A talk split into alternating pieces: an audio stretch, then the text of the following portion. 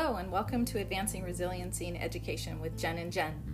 My name is Jennifer Baker and I'm a licensed marriage and family therapist, and my co-host is Jennifer Johnson, licensed clinical social worker.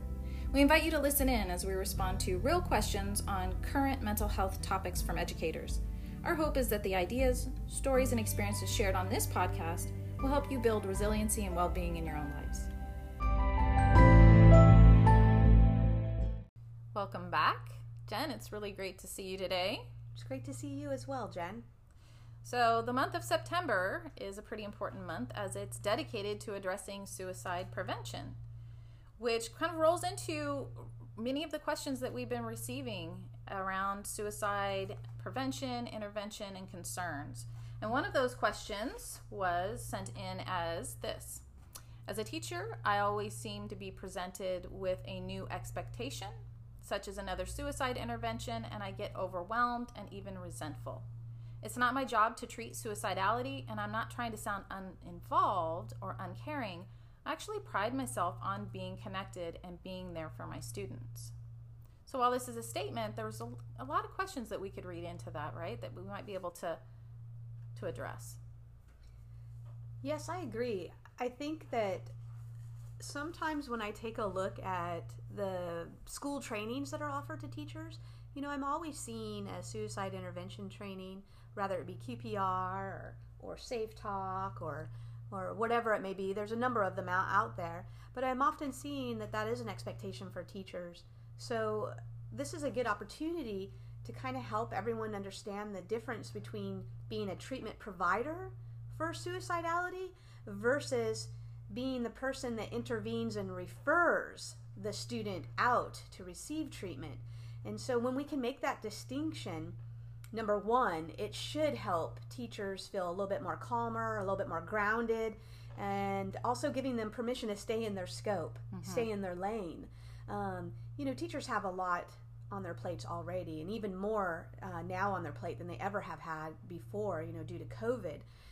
So the last thing we want to do is have teachers mistake themselves for being a treatment provider and to throw on a whole nother scope of work, a whole nother task on their plate.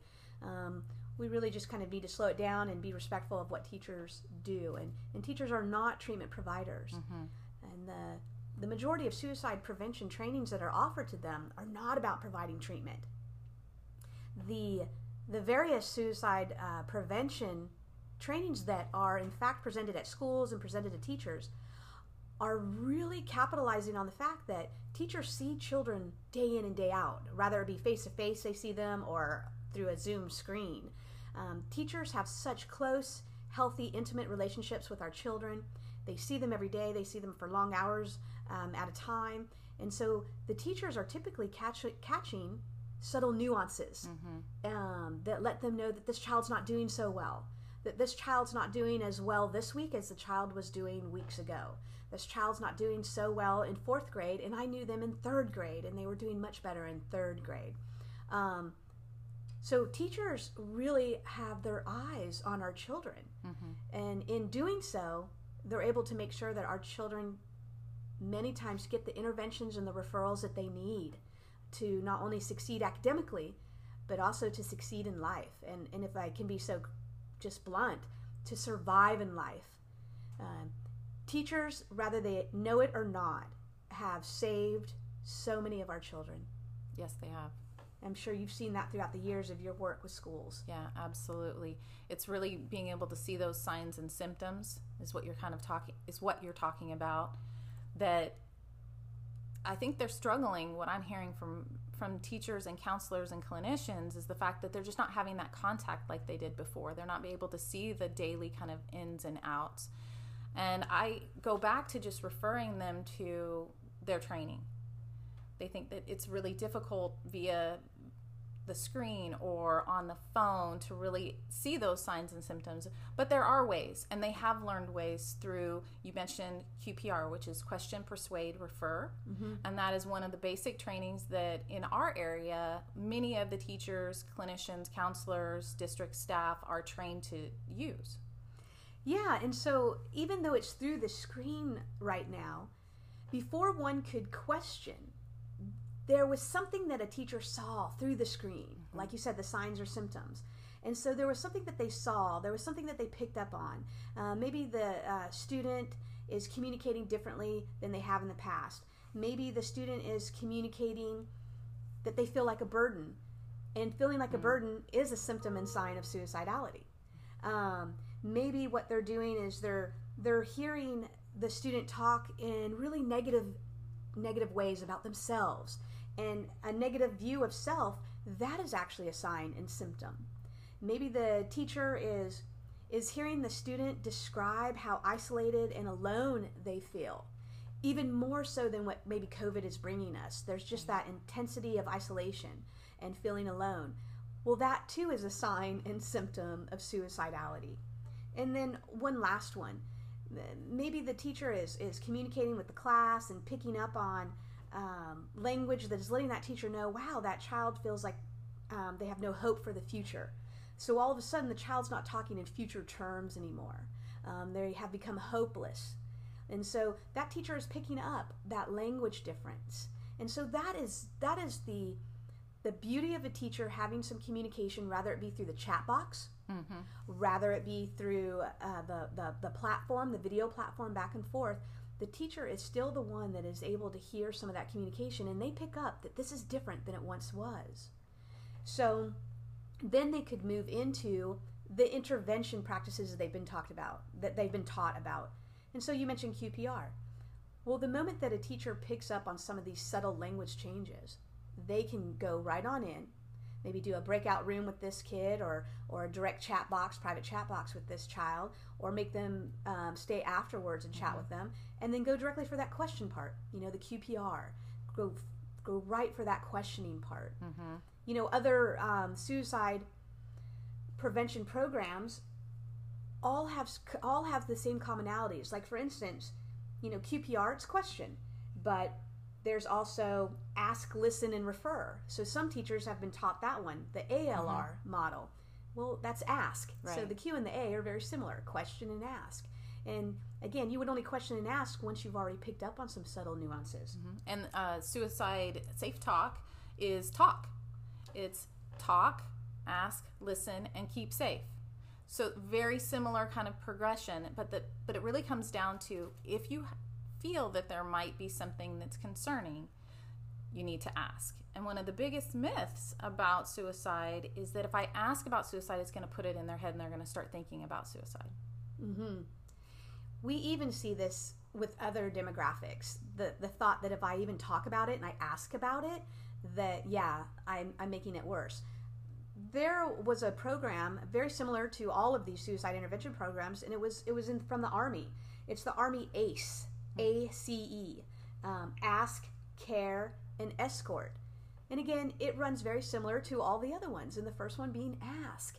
And so training that population, training veterans and soldiers to educate them that you asking does not increase the chances of suicidality. As a matter of fact, it's the opposite. Right. You asking, you questioning, you talking about it does not increase it. As a matter of fact, it's the opposite. It decreases it. It's a relief. Yes. Somebody's actually seeing that I'm suffering, that I'm struggling, and they're asking me, so I have the opportunity to share what I'm feeling and experiencing. It's such a life ring, right? Right. It's such a life ring that gets tossed out there. And if we subscribe to the myth that asking about it is going to cause it, then what you're doing is you're walking around and you're holding on to life rings that should be being tossed out left and right. Mm-hmm. So I would say, all the way back to the original statement that comes in from a teacher, understanding all the commonalities amongst the suicide intervention training, no matter which one it is, no matter if you're being trained on Safe Talk, if you're being trained on QPR, if you're being trained on ALR, no matter which one it is, recognize the commonality is you being able to directly ask, right? To ask that student, hey, what's going on right now? You seem rather sad. You seem rather withdrawn. I am not hearing as much hope in your language as I have in the past. Are you thinking of hurting yourself? Are you thinking of ending your life? When we give teachers permission to ask that question, they are intervening. Mm-hmm. That is suicide intervention. And so the next part of all of these programs, of all of these practices, is just to create some sacred safe space that you can receive what the student responds back with. Whatever the student is going to answer and say back, you want to create some sacred safe space where you're truly listening, you're truly taking it in. You might even offer up some validating words when they're telling you about, yeah, this is really rough, I'm really struggling. You can validate that by simply saying, I hear you that it's really rough. So, well, one of the things I want to just interject real quick, Jen, is that in doing trainings on suicide, a lot of it is around feeling uncomfortable. So even with listening, so I want to go back a little bit with the ask, that question of the ask, practicing that ask question. Go ahead and pull out the guide so that you can be reading that right along with your student as well. And then that listening to, that's that uncomfortable that this person talked about as well. It's feeling kind of overwhelmed. It's kind of an overwhelming experience when someone tells you that they're thinking about killing themselves. Very overwhelming. And just like you said, to the point where people shut down and then don't ask. Right. So maybe it would be a good idea just to ramble through maybe a couple of question-like phrases that can be used. And again, this is common amongst all the suicide interventions. So let's take a look at one. Here's a less direct approach. Have you been unhappy lately? Have you been very unhappy lately? Have you been so very unhappy lately that you're thinking about ending your life? Do you ever wish you could go to sleep and never wake up? So those are a few questions that after you see some signs and symptoms, you know you need to move forward and ask or question. That might be one way. There are some more direct questions, and they would sound like this. You know, when people are as upset as you seem to be, they sometimes wish they were dead. I'm wondering if you are feeling that way too. Right? Have you ever wanted to stop living? You look pretty upset, bothered, stressed, overwhelmed. I wonder if you're thinking about suicide. Going right in and even using the word. I really like when you actually see the signs and symptoms and you say, you know, you're looking really stressed, you're looking really upset. What's going on? Are you thinking about suicide? Yeah, and so you're almost giving that permission, right? You're giving that person permission to go ahead and elaborate and expand on, yes, this is what's going on. And since you said the S word, since you said suicide, yeah, I have thought about it. One direct way of asking is, are you thinking about killing yourself? So those are really, really direct styles of questioning. So one thing that we don't want to do, how not to ask about suicide, I just always like to throw this out there. We don't ever want to pose the question like this.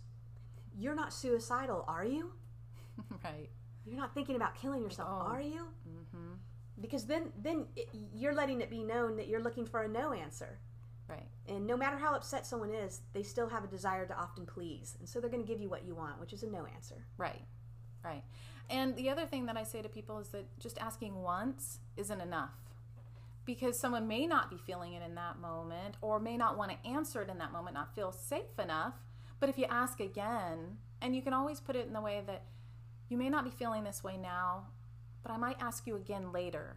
Just know I'm doing that because I care so much about you. It's not just to be bugging you and asking you every 5 minutes, are you thinking about suicide? But I know it comes and goes like waves, right? Just like depression, it kind of comes in and it goes out. So true, so true. And I like that, Jen, because now the teacher has given themselves permission to bring up a really difficult topic once again. I would almost see how it would benefit if the teacher was able to make this additional statement. I agree with you that life is so rough. I see that life is rough. I experience that life is rough at times. And so that's also why I'm going to come back and ask you again in the future. And the reason why I'd like to add that component is because now you and the student are in agreement about a fact. And the fact is, life is rough. Life is tough at times, despite being in COVID or not, despite doing online teaching or not. It doesn't matter. Even pre-COVID, we had tough times. And so it might be beneficial to not only the student, but also the teacher to state a clear fact, and the fact is life is tough. Then that gives that student and the teacher permission to bring the conversation up again in the future, because life is tough now, and it will be tough in the future at a different time, and it'll be tough again in the future at another time. The difference is that sometimes it's hopefully peppered with other experiences, neutral experiences, joyful experiences, healing and recovery experiences. But again, I like stating facts, and facts let people feel heard. And so I'm hoping that if a teacher is listening to this right now, they know how important it is to let our students know that I hear you. And one way to let a student know that I hear you, how difficult life is by repeating it back. Life is really tough right now. I hear you. I get it. And so I might check in with you again in a couple of weeks from now. Rather, I do it through the chat box, online, or I call. Give me a call. Yeah. So to kind of sum up a little bit here, we have the piece where we see a sign and symptom, or we hear a sign or a symptom. We may ask the question directly at that point in time. We're listening, and with listening, we're also validating. And then there's the refer part, right? So this is where the treatment piece comes in. It's not the teacher that now does the treatment provision or the treatment services. That teacher now begins the referral process. So thank heavens we have teachers, because they had their eyes on that student and they caught the signs and symptoms, and then they threw out a question. And based on the response that they got from that child, they can now do the referral process. And every school and every district has their own referral processes. Teachers need to become acquainted with that. Sometimes the referral process is as simple as calling an in-house program, an in-house, an in-school district program, and calling them and saying, hey, you know, I've got Johnny in one of my classes, and I'm really concerned about him. So I asked him point blank how he was doing, and some of the responses I got back, I don't think he's doing so well, so I need to make the referral. And if it's an in-house program, then that in-house program will either have a school-based clinician or a school-based counselor or a school-based case manager reach out to that child. And then sometimes it's an outside referral process. And so the school might give permission to contact a local nonprofit, an outpatient agency or whatnot. And also sometimes the school principal and the vice principal and maybe a liaison between the school and families in need, they get involved and they reach out to the family. So it's really important to know whatever your school processes are. I was going to say that. So law requirement is that each school have a crisis intervention plan specifically around suicide. So we urge you all to go to your school districts, ask them what it is. You should be being trained on that if you're within a district. If this is a parent or family member that's listening to this, know that you can reach out to your district office and ask them what their policies are around crisis intervention and response, so that you can be sure that they have a flow chart, a protocol and procedure that they're to follow if this were to happen. The ease in which you will develop after you know the policy is so liberating. So as a teacher, you know, once I know the policy at this particular school or that particular school, I feel liberated. I feel at more ease. And so that's what we would want for teachers. But that is your handoff to the treatment world. It's not that you as teachers are supposed to be providing the treatment, the suicide treatment. It's that you want to do a nice handoff, and you cannot do that handoff if you don't know the school policies and procedures. And I've seen some schools out there that have some fantastic in-house programs where a teacher could even leave a message and say, hey, reach out to this student, please. And then that in-house program it's reaching out and making connection. And so that's what we really want. I have worked with a number of teachers where they saw the signs and symptoms. They did everything right. They asked the question. They posed the questions. They created safe space for the child's response. And then what really hurt the teacher the most is it seemed that the referral process got kind of hung up. And so what I would want all teachers to know is that sometimes the referral process does get hung up, but it's not because anybody has done anything wrong from the school side. The teacher did what they were supposed to do, the school personnel did what they were supposed to do, but for sometimes a number of reasons, a family unit might not be willing to accept treatment, might not be willing to follow up on the referral. The student themselves might be rejecting of the referral. The parent might be interfering with the referral. And so we have to remind ourselves that the entire process can fall down in different areas. But I'm really hoping that people can recognize you can't turn around and shame talk yourself for following the research. The research directions are this. Pay attention to signs and symptoms. Mm-hmm. Then pose questions. Rather it be ask or question, whatever suicide intervention program you follow. Pose questions. Then the next step is allow the person to respond. And you really listen. You create safe space to listen to that response. And then the very last one is hand off, referral, refer out.